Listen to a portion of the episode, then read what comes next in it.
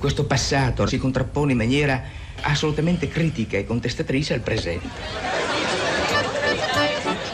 Tutta l'umanità ne parla. И приближается к большому камню.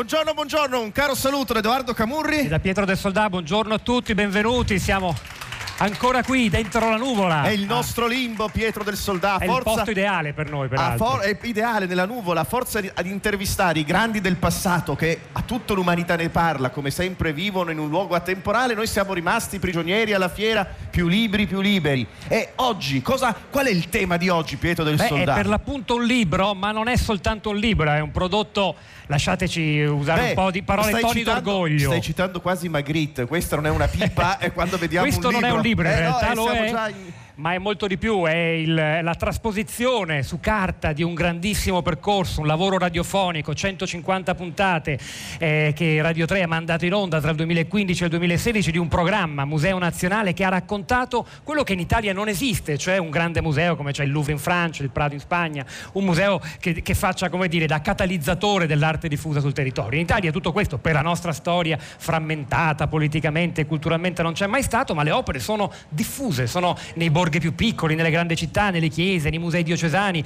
eh, ovunque si possa andare a scovarle. Questo libro le racconta con 150 voci molto competenti. È quasi come dire, quasi che tutta l'umanità ne parla nella sua stravaganza, sia in un certo senso, come dire, simile alla stravaganza di quest'opera, cioè raccontare opere d'arte alla radio e poi trasformare il museo dentro un libro, cioè manca tutto ciò di cui parliamo, cioè il museo, però è tutto questo è stato collezionato per l'appunto. E noi oggi faremo un vero e proprio giro visita del museo. Del resto abbiamo, e tra, tra poco lo presenteremo, il direttore di questo museo. E poi Monica Donofrio. in prima fila che ci guarda con una certa preoccupazione no, e condiscendenza, quella che potremmo definire la curatrice del programma e di questo meraviglioso libro Museo Nazionale. E per oggi. Che possiamo dire Monica? La custode del museo? la- Sentiamo il rumore dell'aspirapolvere, dell'inaugurazione, dell'apertura, ma insomma Pietro del Soldà a discutere di questo museo Eh sì. nazionale. Lo facciamo a modo nostro, ovviamente. Eh, oggi sempre a modo nostro e abbiamo molti ospiti e come sempre è l'unico ordine che rispettiamo, è l'ordine cronologico, iniziamo a introdurre i nostri ospiti. Beh, insomma, il primo ospite è molto moderno anche nel senso dell'identità perché non ne conosciamo il nome, è una specie di Bansky del XV secolo, possiamo definirlo così, è il maestro, arriva, sembra, dal XV secolo, il suo trionfo pittorico è stato dipinto verso la metà del 400, è un grande affresco. Signore e signori, a tutta l'umanità ne parla, abbiamo il maestro del trionfo della morte. Buongiorno maestro! Buongiorno.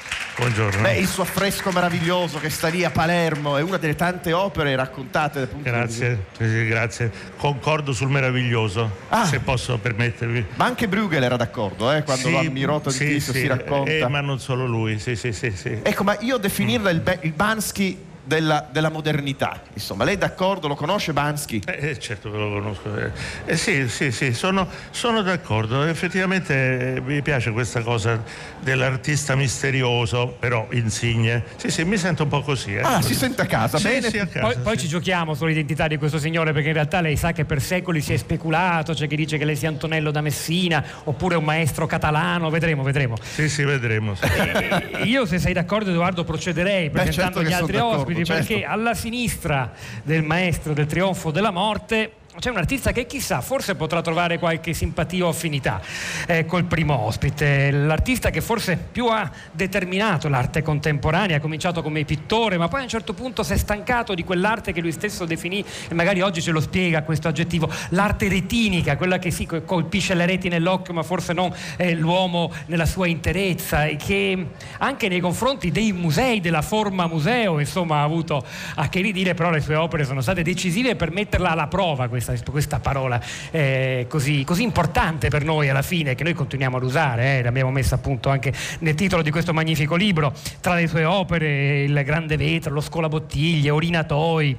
La Gioconda con i baffi vogliamo dire chi è, ma l'avranno già capito tutti, anche ma perché, anche perché c'è scritto, eh, chi è presente eh, qui. Chi è presente lo vede scritto, chi ci ascolta la radio, no. Peraltro è un ritorno a tutta l'umanità ne parla di Marcel Duchamp, benvenuto. Buongiorno, buongiorno a tutti. Maestro, grazie. Vogliamo grazie a voi di questo invito. Vi vogliamo ricordare, siamo in un museo, lo stiamo visitando, con lei entriamo nella sala B del Museo Nazionale, si tratta del famoso scolabottiglie in ferro galvanizzato che in realtà si trova a Roma, non lontano da noi, la Galleria Nazionale d'Arte Moderna, eh, che, c'è da dire che peraltro non è l'originale del 1914, quello del 1964, è la stessa opera, cioè cambia qualcosa il fatto che ne abbia fatte due a 50 Ma anni? no, sa, eh, io sono sempre stato molto appassionato dei musei, molto piccoli, deve sapere che negli anni 30 io ho fatto un museo un po' come il vostro, ma ancora più originale, perché era, stava in una valigia, ho miniaturizzato tutte le mie opere, museo personale, no? Beh, da, da, commesso viaggiatore. E certo, a me piaceva molto viaggiare, allora ho pensato, ma perché andare al museo? Portiamo il museo con noi e poi quando serve lo si apre. Ecco, e qui speriamo, maestro Duchamp, che ci sia anche un po' di polemica sul concetto di museo, perché qui dobbiamo presentare eh sì. un ospite che insomma, normalmente noi la prendiamo istituzionale, giganti del chiamare? passato che vengono a commentare i temi dell'attualità. Qui abbiamo una figura che ancora non esiste, o che esiste virtualmente, o che esiste nell'universo parallelo del Museo Nazionale. Signore e signori, abbiamo con noi il curatore, il direttore di questo museo.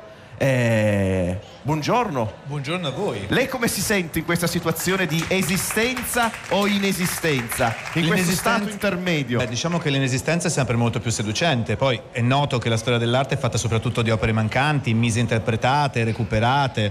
Le opere mancanti ci piacciono molto di più di quelle che abbiamo in carne ed ossa. Però nel frattempo il Museo Nazionale è stata l'occasione di creare un museo che non c'era, mettendo insieme quella che è la collezione del paese si dice più ricco d'opere d'arte del mondo, le statistiche valgono quel che valgono, però la quantità di opere è spaventosa c'è poco da fare. Ogni epoca, ogni percorso, dall'antichità attraverso il Medioevo, il Rinascimento. Quindi, essendo un direttore astratto, virtuale, cervellotico, cerebrale, inesistente, ho di sicuro molte più chance di un direttore vero che deve rispettare un sacco di regole, gabelle, gabole. Quindi potrebbe essere concorsi. il futuro del ruolo direttoriale, Eh cioè sì, quasi certo. una specie di algoritmo Sì. di un'altra nuvola che però Soprattutto gestisce... sorteggiato per lotteria, finalmente un criterio più riconosciuto da tutti, senza concorsi che si basano su curriculum. Anche i direttori di musei passano dal figurativo all'astratto, Beh, un'operazione insomma, che non era mai tentata fino ad oggi. Vogliamo Edoardo, prima Sì. di entrare nel vivo e chiedere anche un po' a questi grandi artisti eh, o esperti di spiegarci un po' e farci vedere, anche se siamo alla radio, le loro opere, una battuta a tutti e tre su questa idea che abbiamo avuto, che ha avuto Radio 3, Monica Donofrio, di trasportare, in realtà creare un museo che non c'era, fatta di arte su territorio italiano, non di artisti italiani. Questa è una specifica Esattamente come importante non prima gli italiani, prima il suolo italiano come culla eh, di, patri- di- di- di opere, di creatività.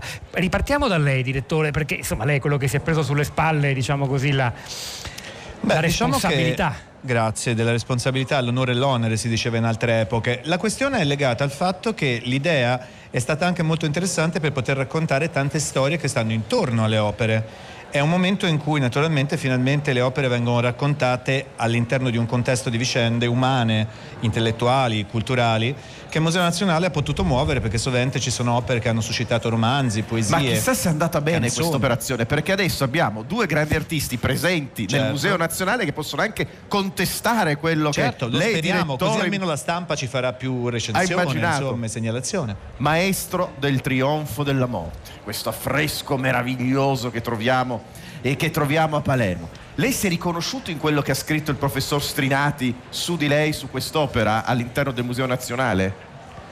Ehm, son sì e no, cioè diciamo eh, la verità è che eh, nessuno sa di me e, e meno che mai il professor Strinati, il quale naturalmente così eh, segue un po' gli studi, eccetera. però la verità è che questo era già un desiderio mio, ecco, cioè di, di restare non anonimo ma misterioso, cosa ben diversa, perché in questo modo, diciamo, quello che ho fatto io forse ri- rimane ancora meglio. Allora, dato che si, si parla di museo, eccetera, il museo alla fine a che serve?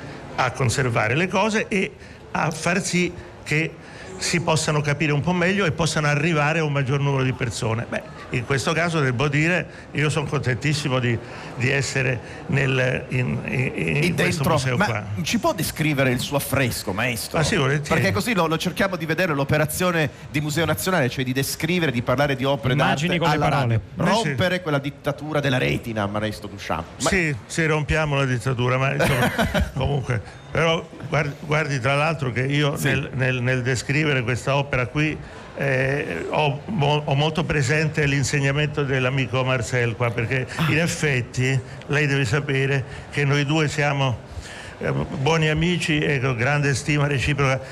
Eh, Marcella ha fatto un'opera che si chiama Il Grande Vetro, che è- assomiglia tal- tale quale alla mia. Eh? Ah, l'ha copiata? Ah, sì. No, che co- ah, co- Eh, no, insomma, no, scusi, dico, ah, no, no. abbia pazienza. Capire. Somiglia, non vuol dire che ha copiato. eh. Ah, si richiama, è una vale- citazione. allora, questo vale per tutta la storia dell'arte. Se uno dice eh, somiglia, no, no, no, S- stiamo ben attenti.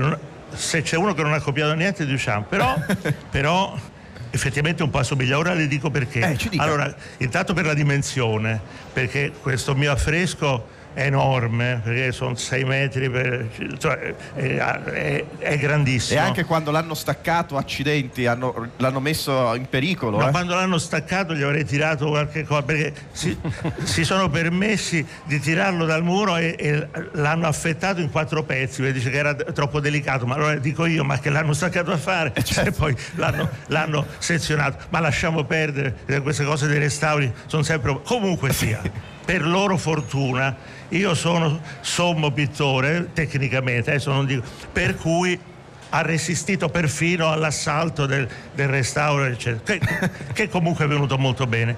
Allora, è una grande parete dove si vede un, un cavaliere, diciamo, del- dell'Apocalisse, no?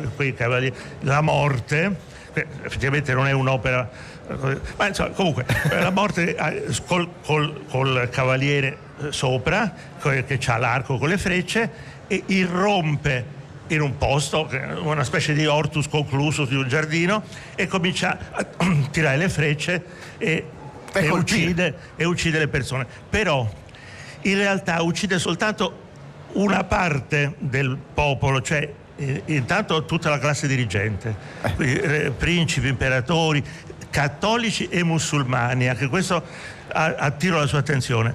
Dopodiché però tutto un gruppo di persone che sono i poveri, i malati, perché tra l'altro la mia è un'opera ospedaliera, è fatta per un ospedale, e stanno lì, pregano e non vengono colpiti. E dall'altra parte c'è un gruppo di giovani gaudenti intorno a una fontana, che è il simbolo della vita, che, che così amoreggiano, alcuni suonano, eh, cantano, eccetera, eccetera, e quasi nessuno è colpito dalla morte, soltanto una coppia, soltanto una coppia eh, eh, eh, è, è colpita e cade. E l'unico personaggio riconoscibile in tutto questo marasma è un grande giurista che nessuno oggi ricorda più, che è Bartolo del Sassoferrato. Ma lei se lo ricorda bene, Ma maestro. certo che me Eh. lo ricordo. Oh, intendiamoci, è vissuto cento anni prima di me. Eh, eh. però insomma le notizie arrivavano. Ma lo sa lei perché? Perché Bartolo Sassoferrato è il più grande eh, studioso, giurista delle controversie internazionali. E lui, che sarebbe bene ricordare anche adesso, nessuno lo ricorda, ha scritto e detto delle cose formidabili per la pacificazione universale, vero, per, per la- diciamo, gli accordi nel mondo. eh. E quindi naturalmente la, la morte irrompe e l'ammazza subito perché nel, nel nome del rispetto, è vero, della giurisprudenza. Che bellezza, io Sì, proporrei eh, perché certo. potremmo stare qui ore a viaggiare Sì, dentro sì, no. questo affresco che ha meraviglie, oh, meraviglie e- Polifonico, e, e possibilità diciamo, di sviluppo. eh, e polifonico, mi domando sì, sì. anzi se invece Marcel Duchamp, e questo deve- già ci porta sullo statuto dell'arte, potrebbe o userà altrettante parole per descrivere qualcosa di molto più essenziale e semplice Lo come una scola scola bottiglie. Eh, questo Se è poi il punto, parliamo anche Duchamp. della banana di Catterana, eh, Poi parliamo poi quella. che è fondamentale. Se vuole si può salvare, può aggiungere qualche parola per tornare tornare sul concetto di museo, perché insomma che male c'è nel mettere le opere dentro i musei, l'esperienza estetica dentro dei luoghi istituzionalizzati, ben Eh. precisi, dove si paga magari un biglietto. Dipende, dipende molto da cosa si intende per opera, per opera d'arte. Sicuramente quella che ho fatto io tanti anni fa era già nata in una maniera particolare perché vi devo raccontare che in effetti l'ho fatta per procura. Cioè io mi trovavo in America e ho scritto a mia sorella che invece stava a Parigi, poverina,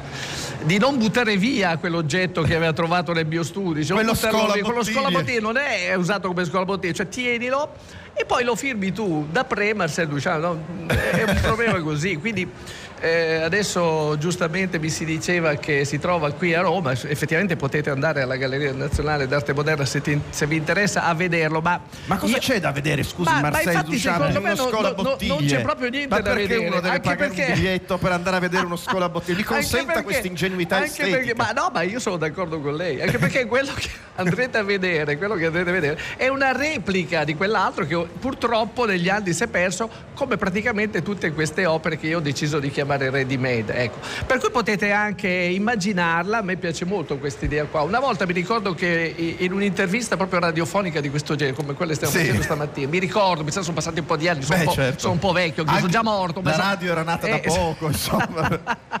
sono già morto e quindi ho la memoria che mi, che mi, che mi facilecco ogni tanto. E uno mi chiese ma che cosa sono insomma questi ready made? Che, che cosa sono? E la mia risposta fu ma guarda sai dove esistono i ready made? Nella tua memoria. Quindi le mie repliche servono soltanto per rinfrescare la memoria, perciò a me va molto bene che mi abbiate messo in questo museo virtuale con una foto, perché ho usato spesso anche il- le foto dei esempio, sono anche più interessanti delle volte il ready made stesso. Se ci fate caso, per esempio questo Scola Bottiglie fa una cosa molto bella che una volta ho fatto anche in una mostra a Parigi nel 67, cioè fa delle bellissime ombre. Però questa cosa qui delle ombre non la capisce mai nessuno. Allora quando ho fatto la mia ultima mostra nel 67 a Parigi, ho messo lo scola bottiglie e poi con la matita ho disegnato l'ombra portata che faceva sulla parete. Ecco, io adesso vorrei dire alla- all'amica direttrice della Galleria d'Arte Moderna se un giorno... No, no, eri lì il direttore. Ah, il di- ho il direttore. No, non il direttore del museo nazionale, no, l'altra, Ah, quella. Ah, sì, questi l'altra. troppi direttori. è del- del museo quello, poi c'è- quello, quello, quello grosso, quello, Quello lì, quello- vero, quello che si entra. Sì, diciamo, ecco. ecco. Se, se- se mi dà questa opportunità, perché così si comincerebbe a capire un po' meglio che Io cos'è. però prima di andare da- di nuovo dal direttore del Museo Nazionale, io vorrei chiederle, perché abbiamo usato questo aggettivo retinico come se fosse immediatamente Così, evidente proprio, e incomprensibile, un po' si capisce ma No, ci eh, vuole... beh, questa è per far bella figura Eh, noi. lo so, infatti, Poi- poi così con nonchalance, cosa capito? Come se sapessimo che cosa Sì. vuol dire. Proviamo a spiegare che significa, che problema c'è. Perché una- un'opera che ha appunto soltanto questa valenza a lei non, non- Ho soddisfa? di dirlo tutta la vita, l'arte deve essere antiretinica, antiretinica ma, nessuno, ma nessuno l'ha mai capita questa Lei cosa. l'ha capito? Beh, lui sì, Ah, retinico vuol dire una cosa che si arresta all'occhio. E lì quando si arresta all'occhio non va più su, non entra nel cervello, non entra nella nostra memoria, nella nostra attenzione, è come se non la si vedesse. E quello che succede, tra l'altro, purtroppo devo dirlo, io non ho mai amato andare tanto nei musei fisicamente, anzi proprio non mi piace. Eh, no, certo. Ma perché? Perché vedo che la gente eh, eh, eh, eh, guarda, guarda, guarda, ma vede pochissimo.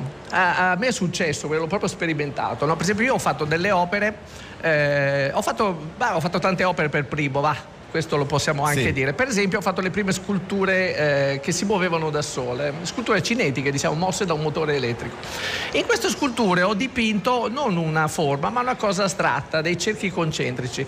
Allora, da quando le ho fatte, sono passati un po' di anni, le ho fatte negli anni 20, tutti dicono, ma anche grandi scrittori, insigni critici, che eh, portano una spirale che gira. Ora, questa spirale non c'è, non esiste. Una spirale è una cosa precisa, è geometrica, eh, cioè proprio da disegno. Sono semplicemente dei cerchi concentrici che muovendosi danno l'impressione di una spirale. Ecco, quando dico che la gente guarda ma non vede, eh, succede proprio questo. È molto interessante questo studio, con t- attenzione sull'impatto che l'opera crea su di noi. C'è questo dialogo molto bello tra il neuroscienziato Rizzolatti e Jan Faber, che si può anche andare Sì. a vedere, proprio c'è un video eh, sempre qui a Roma, a Palazzo Merulana, dove scopriamo che insomma, alcune opere riescono soltanto a sfiorare la parte più esteriore della nostra corteccia, altre hanno degli impatti infatti questa cosa si vede con le risonanze magnetiche che non c'erano ai tempi di Duchamp, arrivando fino al, al nocciolo, alle parti più profonde, coinvolgendoci di più. Queste cose le interessano, direttore, oppure lei, essendo no. direttore di un museo, insomma, è una figura un po' più all'antica. molto, ma tra l'altro noi poi dimostriamo che siamo un museo agostiniano, perché da noi si vedono le cose con gli occhi della mente, che sono gli unici importanti. Il discorso retinico del maestro Duchamp spiega semplicemente che c'è un concetto filosofico antico quanto alla rappresentazione filosofica dell'uomo, andiamo indietro alla Vesta, al Vedanta, e tutti dicono che non se ne può più di guardare con questi occhi che sono peribili, marciume, roba che scompare, cioè, che volete, è difettosa. Volete provare a distruggere quella che noi consideriamo essere normalmente l'esperienza, cioè l'idea che ci sia un soggetto contrapposta a un oggetto e che la conoscenza significa tutto sommato colmare la distanza dell'oggetto Ma rispetto dipende al... molto dalle cose E avete, siete antimetafisici anti proprio tutto.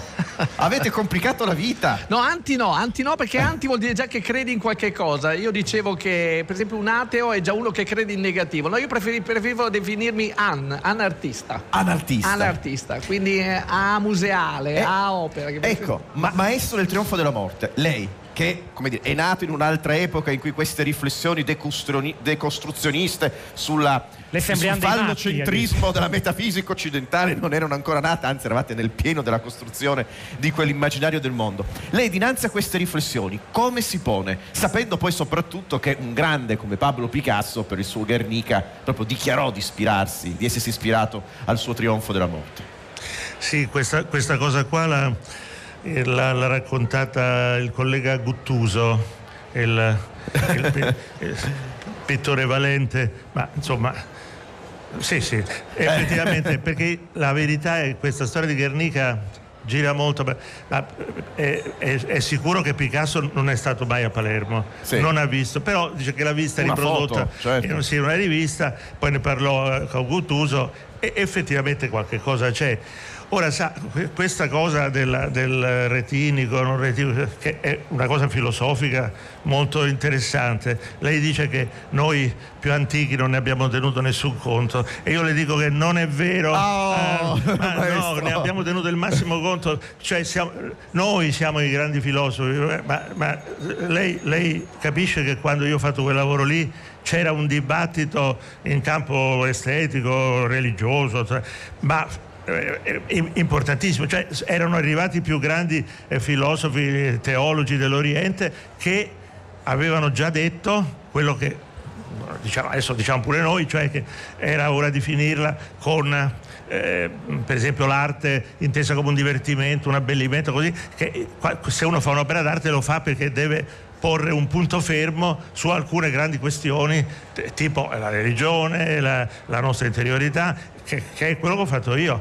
Poi eh, se uno non lo, non lo capisce non so che farci perché sa, eh, eh, qui si è perso tutto, anche il mio nome, però, però ecco, le le dico che questa idea diciamo profonda della- del- del- dell'arte, ma ce l'avevamo anche noi. Eh, eh, ma però a questo voglio sentire il direttore astratto del Museo Nazionale. Direttore, viviamo, siamo frutto di queste riflessioni, dal maestro del trionfo della morte a Marcel Duchamp, alla vostra operazione. Poi quando si entra in un museo, spesso in realtà il museo è tutto costruito eh, per eh, accettare invece quelli che sono e confermare quelli che sono i pregiudizi eh, culturali estetici del pubblico, cioè uno entra in un museo, ti invitano a fare la foto su Instagram, ti invitano a twittare, cioè sembra quasi che ci sia una costruzione per una specie di forma di divertimento del pubblico che va a visitarli, quasi non avendo fiducia che bastino le opere d'arte. Questo non è una contraddizione, c'è una conferma del fatto che il lavoro di Marcel Duchamp e il lavoro del maestro del trionfo della morte in realtà sono falliti. Stiamo No. ancora lì a rivendicare No, il io direi che il punto è che c'è troppo lassismo con il pubblico. Io spesso mi occupo di esperimenti di visita. Che noia vedere gente bivaccare svaccata di fronte alla primavera di Botticelli. Io ho molto a che vedere con Firenze, lavoro agli uffizi regolarmente raccontando storie, Sì. nella vita parallela, quella non astratta, e non ne posso più di vedere gente che si fa il selfie rischiando di distruggere il quadro. No, ma a volte sono gli stessi musei vicino. che dicono, "Fatti il certo, selfie giusto, qui, fanno Certo, l'angolo." perché dicono che così ci sono più likes. La questione di fondo è che bisognerebbe dare al pubblico degli input, ad esempio delle visite a ostacoli, un bello starter e si vede tutto il museo in 21 secondi. Così almeno la sfiniamo di bivaccare, di togliere spazio a chi è serio e vuole studiarsi le opere, perché tanto la maggior parte delle persone si vedono gli Uffizi in 28 secondi. Oppure visita in stop motion.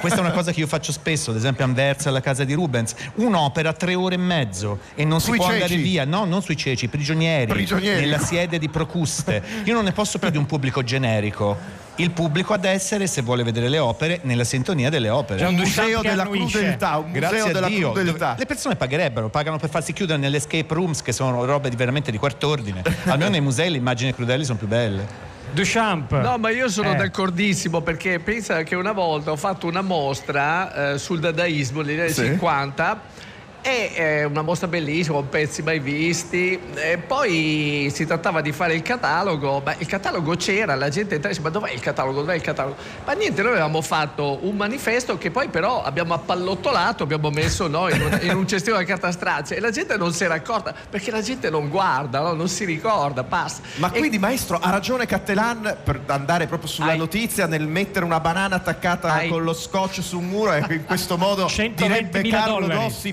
minchionare tutti noi? Eh, questo non lo so perché sai in realtà mh, quella banana lì tutto sommato però ha funzionato anche lei come immagine cioè è rimasta nella memoria quindi da questo punto di vista anche se nella stupidità totale ho letto, ho letto di tutto no, in questi giorni sui, sui social questa, questa cosa questa presa in giro di Maurizio Catena eccetera. però in realtà quello che lui è riuscito a fare che fa sempre con tutte le sue opere con, con il Papa colpito dal meteorite con i bambini appesi, col piccolo Hitler no? inginocchiato che poi ha messo a Varsavia, al ghetto di Varsavia, quindi è sempre una provocazione, è questa provocazione. Ecco, sulla provocazione, una provocazione che poi esplode in tante immagini e oggi siccome abbiamo non solo la fotografia come era all'epoca mia o la televisione, perché io ho fatto anche televisione, se lo sono dimenticati tutti, eh, è, è lì, è, lì, è, lì, è lì che funziona. Devo dire che l'opera, Sì. l'opera di Catalan poi ci pone anche un altro tema, quello della marcescenza, del fatto che l'opera sparisca, come il già citato Banksy aveva fatto. Che è una con- forma anche lì di trionfo della morte. Eh, cioè, in qualche modo. mori, quella- quella- quell'opera perisce come perisce tutto. Eh, Io a questo punto, se sei d'accordo, Eh, vorrei tornare cose, sul- sul- su quest'uomo del 400 che ci guarda con un po' di sufficienza ma anche di complicità. Io mi ero preparato uno showdown finale e volevo chiamarlo a, a sorpresa per vedere come reagiva. Antonello, bentornato tra noi, Antonello Ma- da Messina invece. Ma l'hai detto prima, eh, che for- Eh. alcuni hanno detto che era Eh, Giulio però Rossi. perché io sono convinto. Ma me ne ero accorto che l'aveva detto prima. Perché io sono convinto? Però in effetti non ho voluto reagire perché. Perché lui ha qualcosa da dire, su Antonello, No, questo è il punto. mi sono innervosito, ma perché in, in effetti, allora, dato che in, in pratica tutti questi pittori siciliani, nostri amici, per carità non dico, però è rimasto quasi solo un nome, no? Ah, eh, Cioè Antonello. Allora ogni tanto arriva qualche grande esperto che dice, eh beh, il trionfo della morte, è chiaro che l'ha, che l'ha dipinto Antonello. Ora, Adesso sta voglio cosa dire- non va giù. ma non mi va giù, no, perché voglio dire, ma se, se uno conosce la pittura di Antonello de Messia, come fa a dire che, che, che, che, che- Ma poi, che, che ho fatto da, da io? un certo punto che di però vista, non c'entra niente. Con l'operazione Museo Nazionale, con quello che ci ha raccontato il direttore Mm. virtuale e Marcel Duchamp, chi se ne importa più Ma del questo è il punto, abbiamo destrutturato il soggetto. Non importa affidare una, affibbiare un'identità al maestro No, del no, va bene. non cambierebbe nulla. Però non mi affibbiate l'identità Quella di. Antonello de Messia. Eh, quella di Antonio da Messina, Eh no, no, ma ecco. Insomma. Mi permetto solo di aggiungere. Direttore. Sono no. stato anche una donna, io figuratevi mi chiamavo, certo. quindi voglio dire, sì. che mi chiamavo Rosa Selavi, per cui voglio dire. Pietro Allora abbiamo decostruito le identità, non abbiamo decostruito questo, questo libro, Museo Nazionale. Ricordiamo anche l'editore, meritorio, Officina Libraria, che ha fatto una grande opera, insomma, portare le parole, le parole dette alla radio e per iscritto con un corredo iconografico davvero, davvero straordinario. È il momento di svelare, come E sempre, alla fine di tutta ospiti. l'umanità ne parla. chi- Almeno una certezza ce l'abbiamo. Qua- Cioè, un'identità torniamo loro- antichi, eh, torniamo un'identità antichi e c'è. fidiamoci del soggetto a interpretare il grande maestro della morte. Per noi è stato oggi uno dei più importanti critici d'arte italiani, il professor Claudio Strinati. Grazie maestro. Grazie. Anche Grazie, autore grazie. del testo che troviamo in Museo Nazionale sul trionfo della morte. E a impersonare il genio surrealista, dadalista, chi, chi più ne ha più ne metta di Marcel Duchamp è stato Marco Senaldi, critico d'arte, Grazie, docente universitario, grazie, autore di un bellissimo e notevole, monumentale, quasi museale libro su Duchamp, La scienza dell'arte, era appena uscito per, per Meltelli. Per Meltelli. E infine Edoardo... Beh, infine, il direttore virtuale del Museo Nazionale è stato per noi e non solo, ma anche per Museo Nazionale, lo scrittore, l'attore, il drammaturgo, insomma, molte cose, Luca Scarlini. Grazie. Grazie, insomma, vabbè, insomma, abbiamo abolito la loro possibilità di rivendicarsi come soggetti perché il tempo è finito. Anche la nostra. Anche Quindi la dobbiamo nostra. salutarvi. Eh, tutta l'umanità ne parla, è un programma eh, anche di, di Michele De Mieri, le ricordiamo la curatrice Elisabetta Parisi. Beh, e noi noi ci diamo come appuntamento la sempre. prossima volta speriamo di liberarci dalla nuvola. Sabato 10 e un quarto. Arrivederci, ciao. grazie. Ciao.